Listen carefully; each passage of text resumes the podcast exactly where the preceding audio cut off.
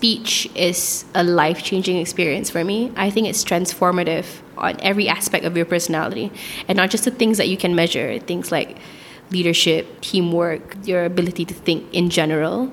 And I want other people to access the same transformative tools and see how much better of a person they can be if they choose to speak.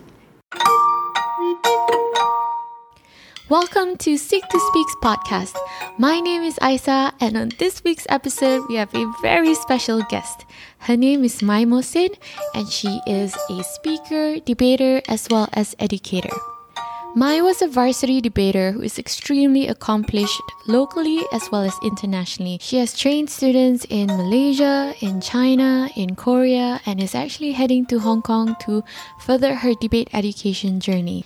In today's conversation, we talk all about her speaking journey, and I think a lot of you, no matter what kind of speaker you are or what speech level you're at right now, would be able to relate because she talks about how she overcame her fear.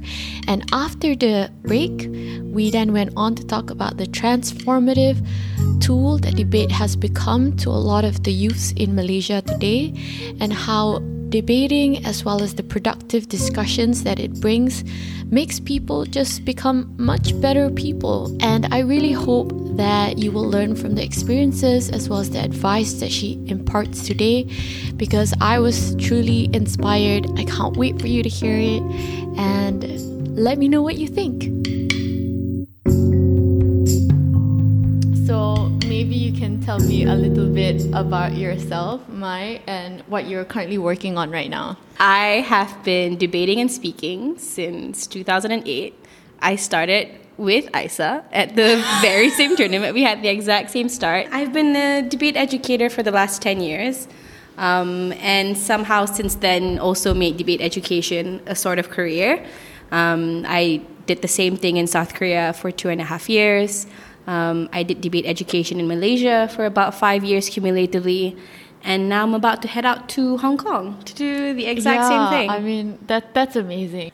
Okay, so maybe uh, since you're super experienced, maybe you can first share with us. Let's get this out of the way. Your most traumatizing speaking experience because a lot of people fear speaking out because they feel like they will get judged or they feel like what they're saying is stupid. Unsurprisingly, it was my first time ever speaking. I actually have I have two separate experiences in terms of my most traumatizing speaking experience. I wasn't scared. I wasn't fearful per se, but the outcome was traumatizing. But I do have another what, story. What do you mean? What do you mean? Okay, so I was 15 years old. Um, I was in a school where there wasn't a lot of native English speakers or anyone who has a high level of English proficiency. So I was kind of pushed into doing a public speaking competition on behalf of the school. Um, I myself was not proficient in English. I wasn't as fluent as I am right now. So I was kind of just like pushed into doing it. And I remember because I, I wrote a really boring speech on what the benefits of information technology. you mean I IT, remember. the benefits? the benefits of IT, not even like specified, just IT. I just like forgot what IT stood for. Back then, in 2007, it was the thing to speak about.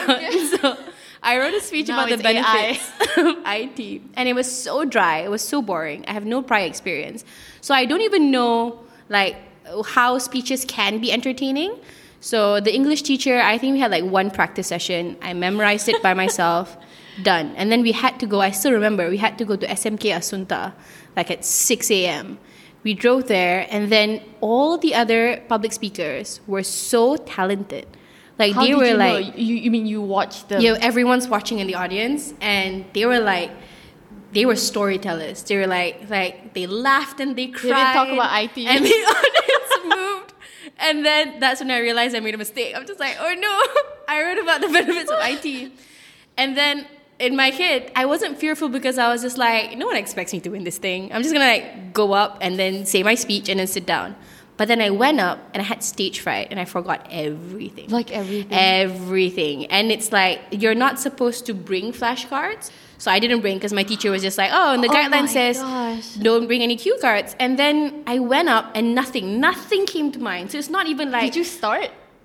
I think I started, but I paused like astronomically long pauses that you can tell this girl is pissing herself on stage. And then I, I couldn't even fully remember the experience of going through the speech because it's like in bits and pieces. Like I've I've lost all cognitive ability. Like I couldn't I couldn't even finish a sentence because I was trying so hard to remember like I lost my linguistic ability. Because you're like, all your brain power went to trying to mem- It uh, can't- come to the next I sentence. couldn't even like I, I wasn't even speaking English. I feel like like I don't know. I couldn't riff off. Like I couldn't just do like an impromptu thing. I was just like, what's the line? What's the line? What's the line? And I Then- can't remember. And I can't remember. And I would take like a like a pregnant awkward pause and just like oh. How did you like? What happened? I can't Like, remember, but? I Was there an know- awkward clap. I know down? for sure I did not finish the speech. I know for sure I've just like at some point I was just like, you know what, it's not working out, and I. I ran off the stage. I sat down, and it was just the most awkward because I'm sitting next to my English teacher, and she's just like, you can tell she's just so disappointed because she's like, I'm the prodigal child who can speak English in the Oh, class, like the only one. Did she say It anything? was so. Did She didn't say to- anything. She was so nice. She didn't try to make you feel better. She, but she did, yeah, she didn't Yeah. try to make me feel better either. She was just like awkwardly silent, like, okay, well, that was a disappointing thing. And then, and then I remember I never tried to do public speaking ever again since then because I'm just like, that's what's gonna happen. I'm gonna have stage fright. Like, it was so traumatizing that it took three to four more years before I even attempted to do like English speaking, like public speaking activities. So that was traumatizing. I remember that. How did you restart despite that experience? I feel like I only started because as a group, like us, like friends hanging out in college Mawar UITM, like we decided to go to the recruitment drive. It felt like it wasn't serious. It was more just like an intriguing activity. But I think the part that hooked, I don't know if it hooked you the same way, but it hooked me in terms of just like, it felt like a fun group of people. Like it Yes, felt like, because it, it was, was. funny, right? The exhibition debate. It was um, it was English debate, by the way, that we were signing up for, and then they had a demo debate, right? Mm-hmm. Yeah. and they were hilarious. Yeah, it was like a so silly topic. charming, and it was something really stupid, like Yeah. was it eating junk food or I can't remember, yeah, but it was a remember, but silly it was topic. super trivial, but it was a lot of fun. And are you? Is this the competition? Is this your second experience? It, this is the part that convinced me to overcome the initial trauma because it wasn't i wasn't i did not care for the competition. I did not care for the activity itself but it felt like i liked the climate and the people. I like the i i also found it a little bit inspirational because you know we're all from uitm we may not necessarily be the best english speakers or had like the most educated background but i felt like they expressed themselves so well and i felt like i want to be like that. So how was when you first started speaking again after that? Would, did you have that kind of mind block again? Did you ever find yourself? I feel like, of course, there were moments where it's really difficult to articulate yourself, but it was never to the same degree of like blankness of thought. Because that's what the stage fright was for me. It was like an absolute inability to grasp onto any thought. It's just like a blank canvas and nothing else. Like, since then, I've never had a similar experience, although I did have one experience where my fear was at an all time height and I was fearful that I might get stage fright. And this happened, I think it stood out to me because it happened so late in my debating career. So this is like fifth year of university. We were doing our LLB. Um, uh, this was the part where we were in Berlin for the World Universities Debating Championship, and I had to bid for the right of Malaysia to host the competition two years in advance. Um, so it's quite competitive. That year we were competing against New Zealand for the right to host it.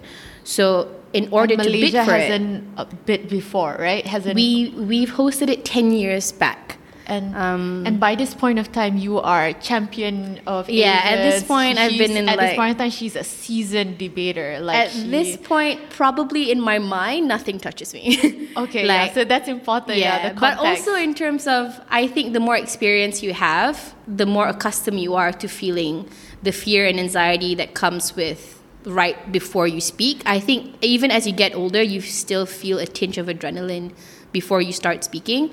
But you have so much experience that it doesn't touch you, it doesn't affect you. You feel it, but then it's kind of just like natural. But it's good that you still feel that because then it means something to you. You're not so arrogant. Yeah, that, yeah. I still feel It's it. like, I get the butterflies when the emotion comes out. But this was not that. This was that times a million because Wow. we had to. I had to present the bid in front of the whole competition, which was thousand two hundred people from like sixty different countries, and I know there were people in the audiences that one either strongly looked up to me, even students that I've trained in other countries who are You're very competing at Worlds. with. And then on the other hand, I also had people that I looked up to myself. So world debate champions, people who are like I listen to their speeches all the time and I didn't want to fall flat on my face in front of them. So I knew there were people who I could not disappoint and there were people that I am very embarrassed to speak in front of in that capacity. And then the stage was so huge. The hall was massive. And then the And slide is like the entirety of the stage background, so it's massive. And like And you're like that one person that Yeah. represent. You're also representing your country Yeah, and your institution. absolutely. Yeah, And it was more like, and I was the sole presenter. There wasn't, I mean, I had a team of five people with me, but none of them were planning to speak. And I knew it fell onto my shoulders. Like, there's no one who would like chip in if I were to fail or if I forgot. And It's not like I could pass the mic onto someone. you were the president of the debate club at that time. Yeah, that and so I was the proposed convener of the competition. So the convener is the pro- program director. So it falls onto just one You, person just to one be like the yeah. face of the competition.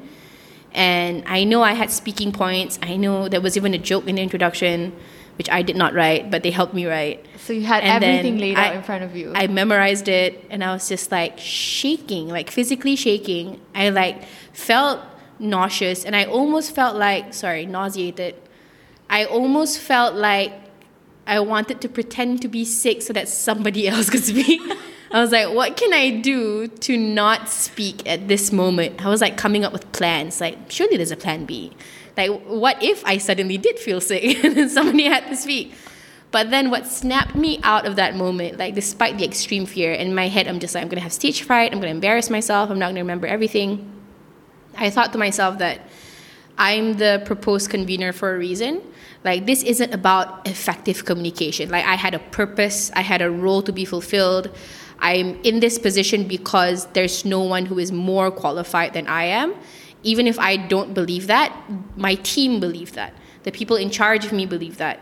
So, like, I had to think bigger than my own anxiety. So, I was just like, you have a job to do. So, I think that kind of took away um, my concern about how effective I would be as a speaker because I'm just thinking about the bigger picture. You have a job to do, you have to communicate about the bit, you have to speak about the speaking points, even if you stutter, so what? So I just went up and I did it and I, it felt it felt good. Like I felt like I did an okay job despite yeah, the fear. you you guys won the bid. yeah, we did. Yeah, I mean, okay, if job was down you won the bid. Um, and Malaysia hosted Worlds the yeah, next and, year, and in- it was end of 2014 we did. and it was pretty good. I mean, it was, was pretty excellent, good. yeah. Yeah, I would like say so I remember myself. a lot of a lot of Worlds. debaters were. It was quite commendable, unlike the next World. or the the one prior. yes, uh, the one I'm not gonna name countries. Let's not name names. Let's not name countries. But those who know, you know. wow, that's amazing though. Like with that kind of pressure, it's funny that in the end it was that pressure and that sense of responsibility that also got you out of that. yeah, funk. I feel like it was just perspective. You know, if if your normal confidence is not enough, you just need to figure out a different way to embrace your speaking role. So if you could go back in time, since you know you you're so experienced as a not just a speaker, as a mentor and teacher now, what advice would you have given yourself as the English teacher sitting next to you after that massive traumatizing experience of blanking out on stage? I What would you have feel like to me the most useful advice and the advice that I've probably given most often to students who are struggling the most is that everyone starts somewhere. And the best part about applying that story to myself, like fast forward 12 years, is that currently, as I am, a lot of my students have come up to me and explain how they look up to my level of confidence and proficiency. But me 12 years ago, I wouldn't have envisioned myself in this position. Me 12 years ago would have said I would never ever try public speaking ever again in my life. So I feel like I always told them about my starting point.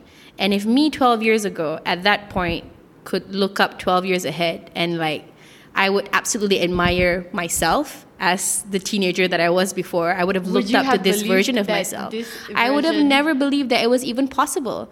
So I always tell them everyone starts somewhere. So at the current stage they're in, where a future version of them that is so eloquent is completely uh, inconceivable, I would always tell them that it is. Because even the best of speakers start somewhere.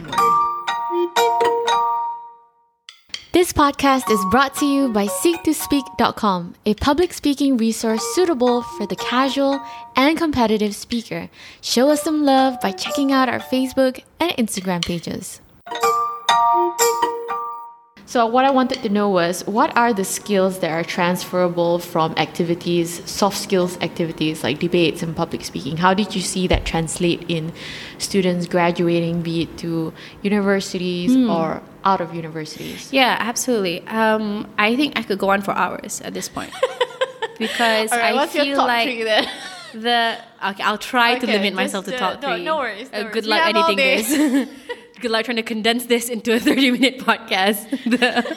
I think the key here, especially if you graduate or if you transfer industries, the, the your primary value as a worker, as a graduate, is in your mind, obviously, but how people perceive your value is in how well you communicate your thoughts. So half of it is just it half of it isn't your knowledge is the way in which you communicate that knowledge in order to really shape how valuable you are as a graduate or as a worker. So that's all communication skills. I think through debating you sort of learn how to craft your words in a way that sounds more compelling or to deliver it specifically in the way that you meant to deliver it as opposed to just an impromptu explanation. So one is you really get to control how other people perceive your value. But the second thing is also um, the ability to think critically and the ability to speak offhand, like at the top of your head. That is such a uh, such a unique and underrated skill set. Yeah, abs- do you find that that's completely missing in our education system? Absolutely, absolutely. Because I feel like our acad- our academic system is very rigid in terms of like we're expected to fill in the blanks. Like there's a scheme of answers that is considered acceptable. That is a perfect answer. yeah, absolutely. This it's silly There's because only one answer. we're not allowed to think outside of the box to challenge your problem solving skills and in a workplace you're constantly learning you're never given the answers you have to come up with it yourself so they're in these interview sessions they're asking you really complex case studies that you would have no exposure towards you don't know how to answer these things and the only thing that saves you is your personal critical thinking skills and that's why a lot of debaters um, they may not be debaters hone? How does debate hone those skills? yeah, so these guys, debaters, You. they're not us, or maybe with the exception of us. Uh, most, not most, like, I'm exaggerating. Okay, some of them are not the best students and they're not even the best workers, but they're the best thinkers. So, and that's what helps them in these interview sessions. So, in a debating uh, environment, you're constantly thinking off the top of your head. So you're given impromptu topics. You're given as little as 15 minutes to as, as to as much as one and you're hour forced to to come up with against- arguments. against yeah. it. So you have to come up with like logical, reasonable, persuasive lines of reasoning as to why a topic should be supported or negated. But these topics are always new and creative. They're responding to current issues. They're very innovative. They might be like a byproduct of a Black Mirror episode, whatever that comes to mind. What's what's the most recent? Uh, like, given an example of a most recent motion that you were watching Of a- of a- of debate, a- yeah. just any motion recently. of a very innovative one, or just like a Um, casual? So any any. we had training this morning. okay. the World Schools Team Malaysia. Um, we're preparing for something called the Online World Schools Debating Championship. That's happening in a month. The topic that pre- we were preparing is that we would replace human judgment with computer algorithms in sentencing trials. That does sound like Black Mirror. That's that's easy to be honest. Like some of these That's Black easy. Mirror. Just how topics. old are your world school kids? Um, the youngest is 15, and the oldest is 18. Wow, and they're already debating. Yeah, they have like challenged the the boundaries of their mind and like honing that. If you can come up with any reasonable argumentation for the most silly, uh, crazy motions that you can think of, you're you're golden in an interview room. Yeah, that's true. I mean, and it's not just about innovative motions. I mean, some of the motions are also like based on recent events. Yeah. Do you have like a, a, a motion that Yeah, we um so my kids in I'm currently coaching UITM students. Um so they are they were debating today in, in a tournament called Melbourne Pre-Australs and the motion that they debated was a fairly recent one. It's regarding the Black Lives Matter movement that the proposition would have to support instead of vandalizing or removing statues of historical figures with racist backgrounds that they would rather we remove these statues and place them inside museums instead so that's a fairly recent one Yeah, because of the that's a really good statues being vandalized also. yeah yeah it I was a good debate Yeah, Uh, it was that very sounds entertaining like a really good debate. Okay, so when when you sort of exposed to this kind of motions, like every every tournament would have how many motions like these? Uh, it really depends on the format, but you can get as many as like 40, 50 motions in one tournament, depending on the length of the competition. Wow. And this is each competition without even training, without and Yeah. most of most of the debaters, even in Malaysia, do this every week. Yeah, day in, constantly. day out. Like At our peak, I think we might have done like six consecutive weekends. Of like, I think we died somewhere along the way. I think at some point we Yeah, had I- debate fatigue. Like we coined the term debate fatigue Oh yeah, I because we remember debated that. so yeah. much. But like I remember that also being like the basis and foundation of how we uh, used to think about things not just involving debates, but it also translated outside. I mean, n- other Yeah. than interviews. I mean, we also see that in like the way that we do our jobs. Like, do you Yeah. think um, being a debater made you a better educator? I think not just that it made me a better educator and a better thinker, I think it made me a better person, like overall. I think the, the struggle with not just our education system is that we don't realize how limited we are in our own opinions and our own thoughts because we're extremely limited. Like, we're limited by our experiences, by the media and information that we consume, by our upbringing. And but we don't know how much we don't know. so Yeah, that's- but that's we true. formulate all of our opinions on those very very limited set of experiences and the way that debating works to liberate that is because is that you get so much exposure to so many different points of view so many different contexts so many walks of life and current issues that it sort of opens up your mind like you have a much broader worldview that i believe is a lot more tolerant a lot more progressive a lot more accepting of people.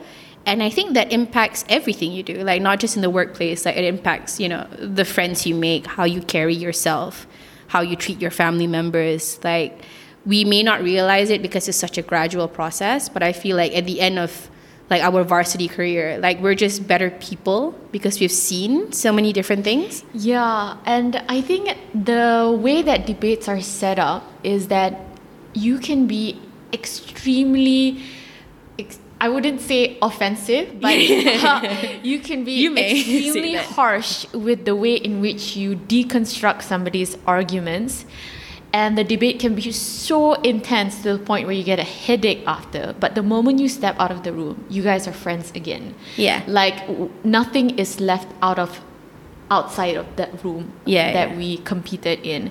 And I think that's the problem that we sort of have in the society generally and that's why debaters are more tolerant is that we are able to differentiate between ideas and identities. Yeah yeah. That in real life when you have the kind of conversations that we have in debates it's not possible. a lot of people will get emotional they will take offense because a lot of people think that they are being attacked but rather we're just trying to find a resolution. Yeah so we actually see a lot of debaters going out to be activists, going out to, um, if not to be an activist, but actually stand out for causes Mm. um, and fight for things that other people may not. It may not be popular Absolutely. to fight for. Um, when you talk about how people, it makes us more tolerant.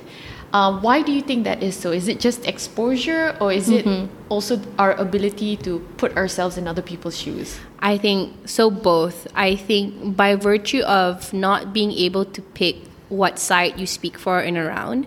So in a debating yeah, round, you have to persona a specific point of view. So regardless of how little you know about this particular Or your group personal of, feelings, yeah, despite actually, yeah. our uh, moral inhibitions. So you have to speak from the point of view of a lot of groups and communities, those who you may not personally agree with. But I think oftentimes because we're so young, we may not necessarily have formed an opinion yet, and that made us even more open minded.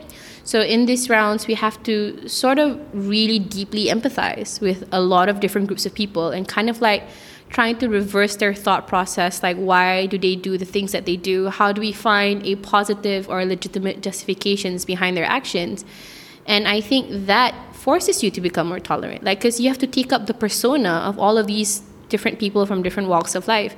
So i think it's almost like an empathy building exercise. So you see a lot of different things and you kind of it kind of resonates with you just like on a human level. And that's why I really don't like it when people try to differentiate public speaking and debating in a way that they say, oh, debating is devoid of emotion. You don't tell a story. Well, nothing could be more facts." untrue. But really, actually, you're putting yourself in people's in real people's Yeah. shoes and on situations and problems that actually exist not to say that public speakers don't Yeah.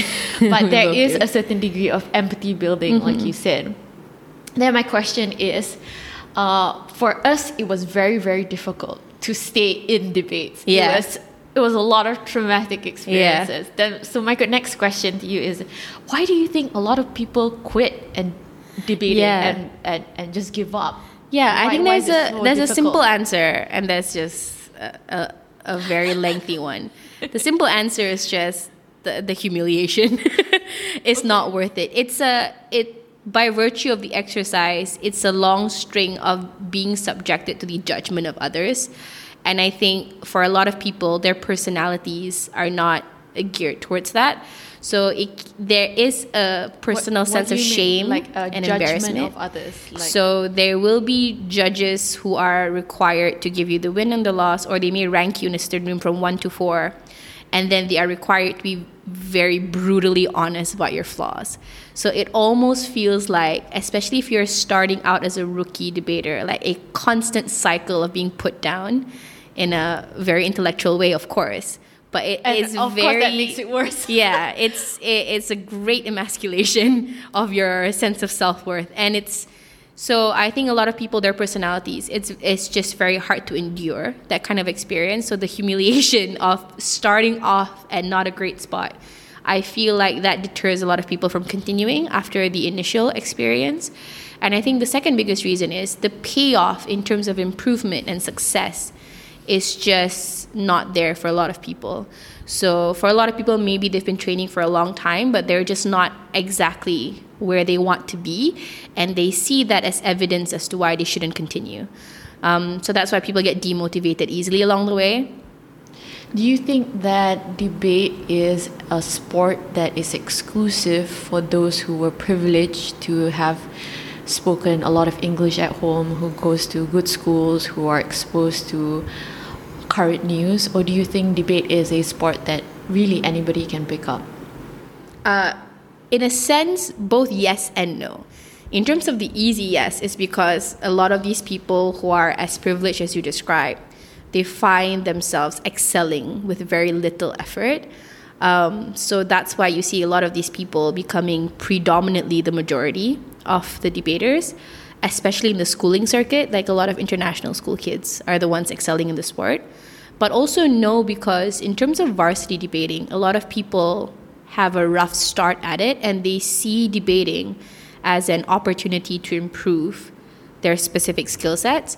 So I have seen so many success stories of people just complete rack to riches, like can barely speak a word of English. And by when I mean barely, I mean barely, barely. like if I'm listening to them speak, I'm like, what are you saying?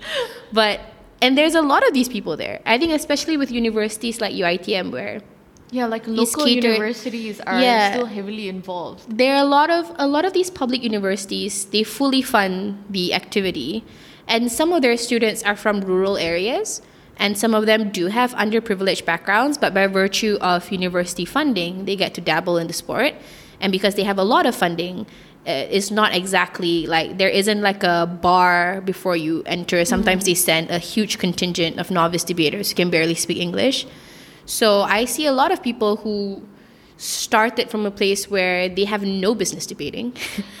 and then you doing here? fast forward a couple of years later, they're like outshining everybody else because and now yeah, it's more it's more in the practice to be honest. It's in the practice, it's in the motivation. I mean, we've seen some ourselves. I think I think what people mistake is that they think that I'm really good at English and I'm really smart. I should join debates because Yeah. I will do well. But actually the majority of people who join debates are people who are not good at English, who want to improve their critical thinking skills. And so they start from scratch. So I think it's an illusion to say that you don't want to do debates or you don't want to do public speaking because I'm not good at speaking. It's actually quite the opposite. And I think going through that process Yeah. actually makes you a lot better. So then I wanted to talk maybe a little bit about because you're training high school students and university students. Can you tell me a little bit about the debating community in Malaysia and how is it amazing? I don't know. Oh, it's absolutely amazing. I think it's one of the most. Um, at some point, it was the fastest growing society in the world. I believed. Um, I think circa. We did have some past achievements in terms of Malaysia has been Asian champion multiple times. Um, is one of the few Asian universities who have won the Australasian Championships in the Open Finals. It's one of the few Asian universities who have made it to the Open semifinals of World Universities. so Oh, there's a lot Yeah, of yeah, yeah. so I there's a lot of that. very high global milestones that the community has Yeah. achieved and we started from nothing it started just from four to five institutions and now we have 60 70 institutions 40 Every tournaments a year tournament, right? i think that was during our time Th- these days is a lot more Really? cooled down but during myself and isa's time i think i think 2012 was the year 2012 we had a tournament every weekend Yeah. I remember there was one weekend where there was three tournaments at the same time, and then we split the contingent into three and went to Oh, all yeah, three yeah, tournaments. yeah. So actually, I'm I'm actually pretty amazed and proud um, that Malaysia is doing so well. I remember Yeah. when you won Be- Asians Asia's Best Speaker. It was such a huge milestone. Yeah. For Malaysia, for our institution, especially because we were we are a public university. And we are heavily funded by the government, and a lot of people underestimate not only our country but also Graduates from our university in particular, I think that's what made it such a, like a public point You- of attention. I mean, you like went- a UITM graduate Yeah, got I mean, the got you went spot. on to win an award for that, right? Yeah, we what- got, like- award? no, you particular, you won I, an award. you mean the award, Anugerah Icon Wanita Muda? Yes, yes, and you know you went on to talk to media and like Yeah, I went on like a like a PR stunt there for quite a while. I think I got like I was on radio, I was on TV. no, but I had that like was an article. really important because I felt like at that point of time it was a turning point for Malaysia to like be on the stage not on the on the global stage but also on the asian stage because at that point in time only singapore teams Singapore or and Philippines, yeah. so that was i i, I remember you were honestly a, a true inspiration for all of us like even me and i was so so happy to be your friend and to be part of that journey Yeah, it was bizarre. I didn't expect that. and we, we've, we, you've come such a long way since then. So I think before we end this session, maybe you can tell me what you seek to speak for, about, in spite of, or regarding. This is true for why I continue to train the way that I train. I think I seek to speak to inspire other people to overcome their own personal insecurities and barriers. Um, speech is a life changing experience for me. I think it's transformative on every aspect of your personality and not just the things that you can measure, things like leadership, uh, teamwork, uh, your ability to think in general. And I want other people to access the same transformative tools and see how much better of a person they can be if they choose to speak. Oh, that's so amazing. Thank you so much for joining me today and thanks for cooking me dinner. um, for my future guests, it is not something that I do often. you will not get paid or get fed. Wow, this is a tough sell. Thank you for listening to our podcast. We hope you enjoy it as much as we enjoyed making it. If you like what you hear, please leave us a rating or review. Or best of all, subscribe to us on Apple Podcast or follow us on Spotify or wherever you're listening to this. It really helps more people access our podcast. And thank you so much again for being here. And I can't wait to talk to you again in the next episode. Bye.